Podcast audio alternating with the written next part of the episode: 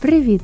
З тобою Еліна, автор щоденника вагітної подруги. Це подкаст-монолог. Тут, в форматі дружніх голосових повідомлень на хвилин 20, буду ділитися своїм досвідом вагітності, розповідати, що змінюється, які відчуття з'являються і як з цим жити. Чи можна придбати речі для малюка заздалегідь? Який розмір потрібен новонародженому? Як організувати догляд та купання? Що робити, якщо малюк не спатиме в ліжечку? Чи треба бортики, кокони, шезлонги? Та як майбутній матусі подбати про себе? Залишайся, все буде в щоденнику вагітної подруги. В цьому епізоді буду говорити про підготовку до появлення малюка, а саме покупку необхідних речей. Для мене це було найприємнішим під час вагітності. Купувати весь цей маленький милий одяг, планувати нове розташування меблів в оселі, постійно ходити за новими посилками на нову пошту, розпаковувати пачки памперсів та одноразових пелюшок і розкладати все по коробочках, прати дитячі речі і вже розуміти, що від зустрічі з малюком і використання цих речей нас відділяє всього декілька днів. Це реально незабутні і дуже приємні моменти. І в цьому епізоді поділюсь своїм досвідом того, що треба купити обов'язково, розкажу, як це вибрати, і поділюсь корисними нюансами, вже маючи досвід користування цими речами. Отже, перше питання: коли варто розпочинати купляти речі? Тут єдине, що можу сказати, всупереч забобонам, точно не варто залишати це на період вже після народження малюка. Краще все підготувати заздалегідь. А там вже чим раніше, тим краще. Я почала потрохи купувати різні речі десь з 30-го тижня вагітності і закінчила на 36-му, 37-му. Після 35-го може вже стати трошки складніше щодня ходити на пошту, щось робити по дому, розкладати це все прати. Тож основні покупки я б радила робити до 35-го тижня вагітності. Приємно цей процес, так би мовити, розтягувати, не скупити все одразу в одному магазині. До речі, дуже складно знайти магазин, в якому все прям подобається, все класне і все з різних категорій можна замовити одним махом. Інший момент різноманіття товарів і відсутність розуміння, що краще буде для дитини, що буде зручніше у використанні, який розмір чогось обрати, яку кількість чогось купити. На дослідження всіх цих нюансів уходить певний час, тож швидко все закупити в останній день, скоріш за все, не вийде. А вийде так: послідовно в якісь декілька днів купити щось одне, потім подивитися, повибирати, подумати, почитати відгуки, подивитися обзори на щось інше, і ось так протягом декількох місяців закупити все необхідне. Перед початком грандіозних закупів треба зрозуміти, що приблизно потрібно, і трохи це в голові систематизувати. В епізоді, який називається Планування вагітності, я розповідала, що ми з чоловіком складали Excel-табличку, де виписали всі необхідні речі для малюка, спираючись на декілька статей в інтернеті по запиту, що потрібно для новонародженої дитини. Завдяки цій табличці ми вже розуміли, які є категорії: транспорт для малюка, організація сну, організація догляду, організація годування, речі для мами та інші. І в кожній з цих категорій було декілька товарів різної необхідності. Завдяки цьому списку ми вже розуміли, в якому напрямку хоч починати щось дивитись. І друга штука, яка дуже допомогла, це натхнення з інстаграму та Pinterest. По хештегам або запиту Nursing Room, Baby Room, Baby Clothes Organizations Baby Diaper Changing Stations та інші, можна знайти купу прикладів того, як батьки організовують простір для маляти. У свій час мене це дуже надихнуло, тому що я побачила багато прикладів розкладання дитячих речей в комодіку, багато коробочок з памперсами і різними присипочками, кремчиками і всім, що потрібно, щоб змінювати підгузки. І, по-перше, я більше почала розуміти, що мені треба купити. А по-друге, почала мріяти, як саме я це все хочу розкласти. Коли таке розуміння вже є, розпочинається найприємніше. Отже, що треба підготувати для новонародженої дитини. Перша категорія, про яку я розкажу, це крупні покупки. Крупні за бюджетом, тобто дорогі, або за розміром. До вибору цих речей доведеться ставитися максимально відповідально, адже не хочеться витратити купу грошей на те, чим ніхто не буде користуватися. Мій список відкриває дитячий візочок. Це точно must have. І навіть більше скажу: багато хто використовує візочок не тільки для прогулянок на вулиці, а й вдома під час денного сну малюка щоб було зручно возити його за собою по дому. Обрати візочок то ніби машину собі купувати. Купа виробників, купа кольорів, різні цінові категорії, і це ось все. В візочках бувають люлька, це така колисочка для малюків до 6 місяців, та прогулянковий блок. Найчастіше візочки продаються два в одному, тобто одне шасі, і на нього можна встановити спочатку люльку, потім її зняти і поставити той блок. Коштують візочки деякі теж як машина. Тож нічого не бачу поганого в тому, щоб роздивитися варіант придбання візочка, який вже був у використанні. Але в цьому випадку важлива порада, перш ніж купувати візочок, часто ті, що були у використанні, продаються онлайн. Так ось, перш ніж купувати візочок онлайн у іншої людини, сходіть в магазин дитячих речей і подивіться на такий самий візочок, але новий. Покатайте його і оцініть, наскільки зручно, наскільки подобається матеріал, наскільки важка конструкція, і, витративши півгодини часу консультанту, підіть і купіть онлайн ту модель, що вам найбільше сподобалась наживо. Обираючи візочок, варто подумати про власні особливості майбутнього користування.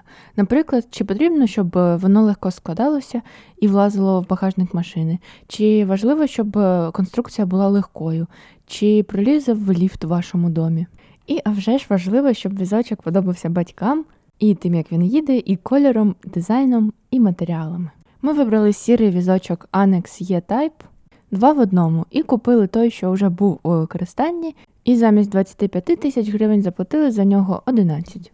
Наступна важлива покупка автокрісло. Воно йде за візочком, тому що це дуже круто, коли автокрісло можна поставити на шасі від візочка. Або візочок і крісло мають бути однієї фірми, або можуть допомогти спеціальні адаптери. Автокрісла діляться на різні категорії за віком дитини, але для новонароджених є окремі варіанти. Це такі невеликі люлічки, які використовуються максимум до року. І ось саме таку люлічку можна поставити на шасі від візочка. Також зазвичай автокрісла кріпляться на базу Isofix, яка приєднується до спеціального кріплення в машині. Але таку маленьку люльку для новонародженого можна безпечно кріпити просто паском безпеки. Це точно необхідна річ, тому що вже з пологового додому перші декілька днів життя дитина буде їхати машиною. Аби не розбиратися в тому, як обрати автокрісло на 10 років наперед, ми вирішили спочатку купити оцю люлічку. Обрали від Annex, так само та, що була в використанні, і заплатили за неї близько 2000 гривень замість 5 або 6, що могла коштувати нова. Наступна область великих та необхідних покупок це організація місця для перевдягання і зміни підгузків. Тут необхідно місце для зберігання дитячого одягу, комод зручніше, ніж шафа, та спеціальне місце, де буде зручно лежати дитинка, коли її перевдягатимуть батьки.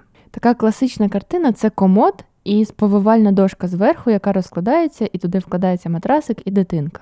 Але якщо вдома вже є комод або щось інше для зберігання дитячого одягу і немає потреби купувати новий, то дуже класний варіант, який і ми обрали, це придбання сповивального столику окремо. Також під рукою має бути поверхня, на якій можна зберігати памперси, пелюшки, серветки і все, що потрібно для того, щоб змінити памперс. Це потрібно буде робити від 5 до 10 разів на день для новонародженої дитини. Також один-два рази на день може виникнути потреба перевдягнутися. Перевдягати і міняти підгузки, наприклад, на ліжечку незручно, тому що буде втомлюватися і боліти спина. Тож це місце має бути обов'язково і воно має бути зручним. Важливі доповнення до цього сетапу це матрасик на пеленальну дошку, якщо його немає в комплекті, а також різні штучки для організації зберігання дитячих речей. Дитячий одяг малесенький, і там багато різних категорій: штанці, бодіки, шкарпеточки, слюнявчики. Це все незручно зберігати в одній купі. Тому дуже корисною покупкою будуть розмежувачі для зберігання одягу або невеликі пластикові контейнери, які можна буде скласти в ящик комоду або органайзери для речей. Це допоможе все зберігати в порядку і приноситиме естетичне задоволення. Поговоримо про речі, які дехто вважає необхідними, а інші не дуже. Дитяче ліжечко. Є такий мем серед батьків, що це просто додаткова полка для зберігання одягу і речей. Тому що навіть якщо батьки прагнуть перекласти дитину в ліжечку, не завжди і не у всіх діти добре сплять окремо прямо з перших місяців життя. Ну і взагалі багато батьків обирають сумісний сон з дитиною І окреме ліжечко з перших днів їй не потрібно. Хоч ми і за спільний сон, поки малюк ще такий малесенький, але ліжечко все одно придбали. Воно у нас виправдало затрачені кошти ще під час вагітності. Ми обрали приставне ліжечко, яке є одного рівня з батьківською кроваттю і слугує просто продовжувачем площини ліжка основного. Ми обрали таке ліжечко, яке можна використовувати як окреме ліжко, і там дитина може спати у віці 4-5, наприклад, років. Але зараз один бортик опускається, і ліжко встає поруч з сторони мами. Коли під час вагітного сну дуже важко знайти зручну позицію, просунути на те ліжко руку або ногу це порятунок.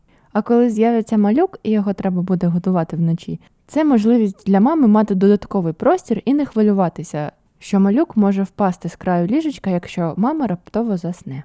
До ліжечка продається купа аксесуарів, але із необхідного лише матрас. Лікарі та спеціалісти по дитячому сну кажуть, що різні бортики, подушечки та іграшки небезпечні для сну дитини. Малята може повернутися у вісні і перекрити собі дихання, притиснувшись носиком до оцих м'яких зайвих штук в ліжечку. Ще одна альтернатива ліжечку та можливе місце для денного сну дитини це переносна люлька. Вони бувають різні. Замість цієї люльки можна використовувати приставне ліжечко, що є невеликим і на колесиках, або купити окрему люлечку, яку буде зручно носити з собою по дому, наприклад, в'язану або плетену. З власного досвіду нічого такого не купували, а якщо виникає потреба переміщувати дитину за собою по дому, можна використовувати повністю візочок з вимитими колесами або окрему люльку від візочка. І останніми у списку відносно дорогих і великих речей йдуть дитячі кокони, шезлонги та заколисуючі центри. Одні діти можуть проводити в цих штуках дуже багато часу, а інші геть не хочуть злазити з ручок.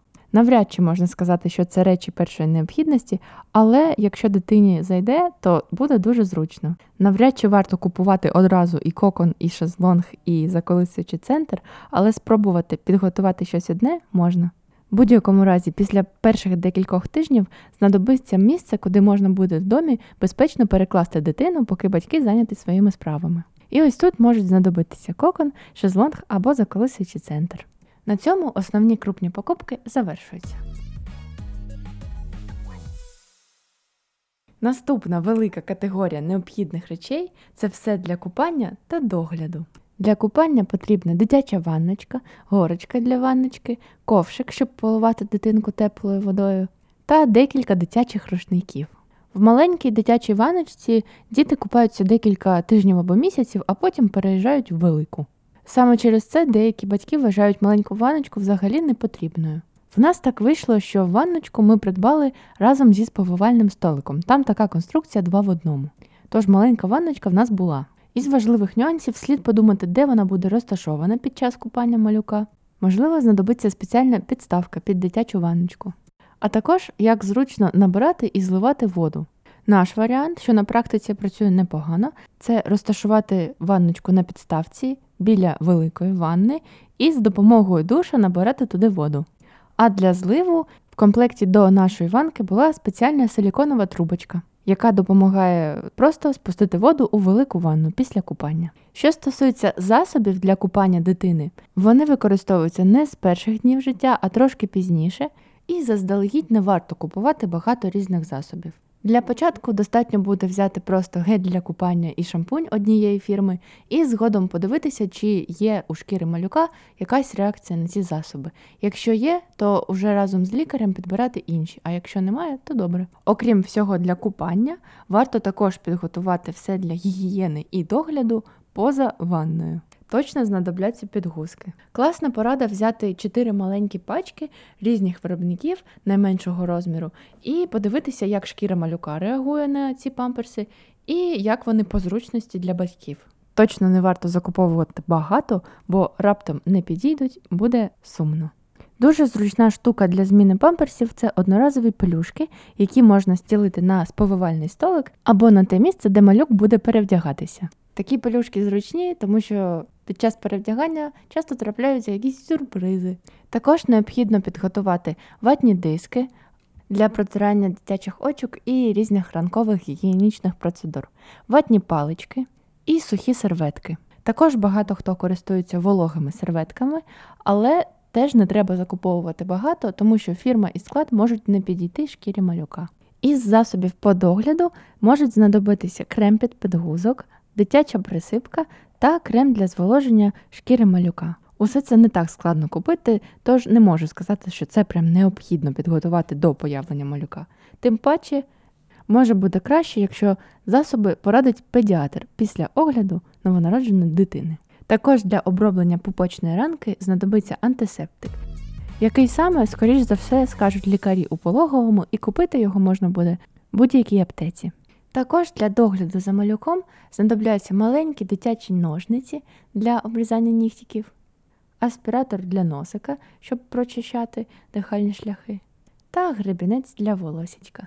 З таким набором точно можна доглянути малюка перші декілька днів, а там вже стане більш зрозуміло, що зручніше використовувати, що треба докупити побільше, а чого більше не потрібно брати взагалі.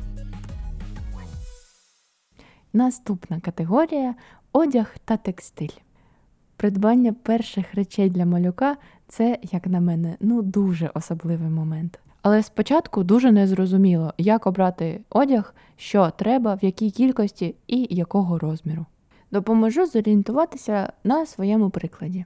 Є три розміри, які можуть підійти новонародженим дітям: 50, 56 і 62. Тут варто орієнтуватися на те, що кажуть лікарі на УЗД. Якщо кажуть, що дитинка ну дуже маленька, то, скоріш за все, при народженні 56 буде великий, тож можна взяти декілька комплектів 50-го розміру. Якщо дитинка звичайна, то 56 розмір пару тижнів вона може поносити.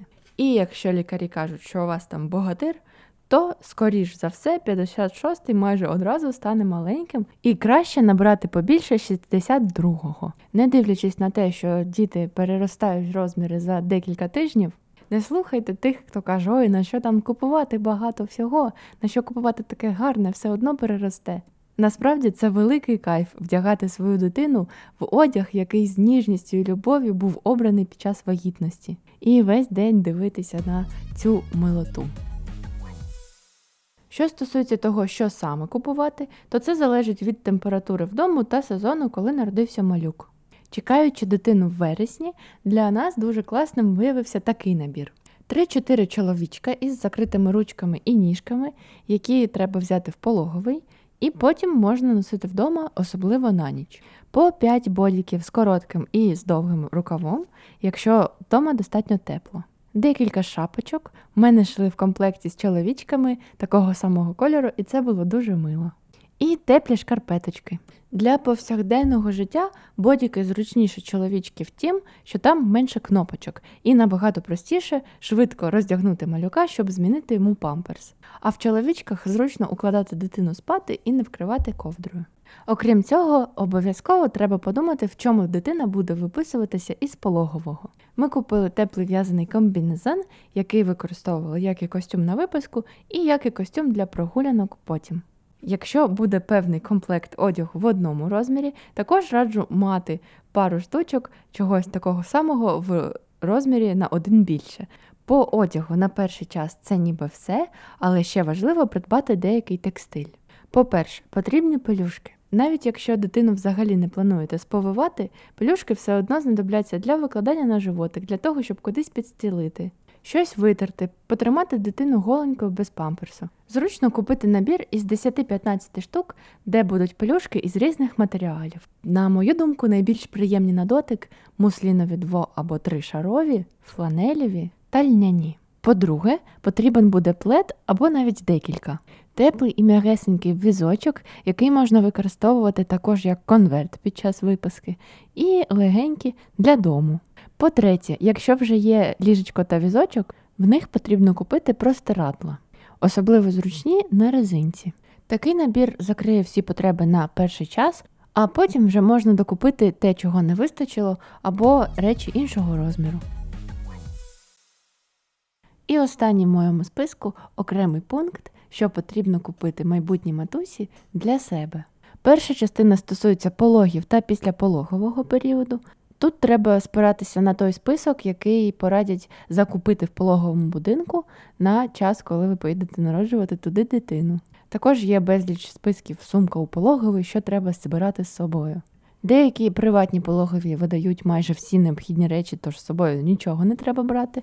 Але навіть в такому випадку, на період після пологів, але вже коли буде мама вдома, можуть бути зручними одноразові трусики та спеціальні післяпологові прокладки.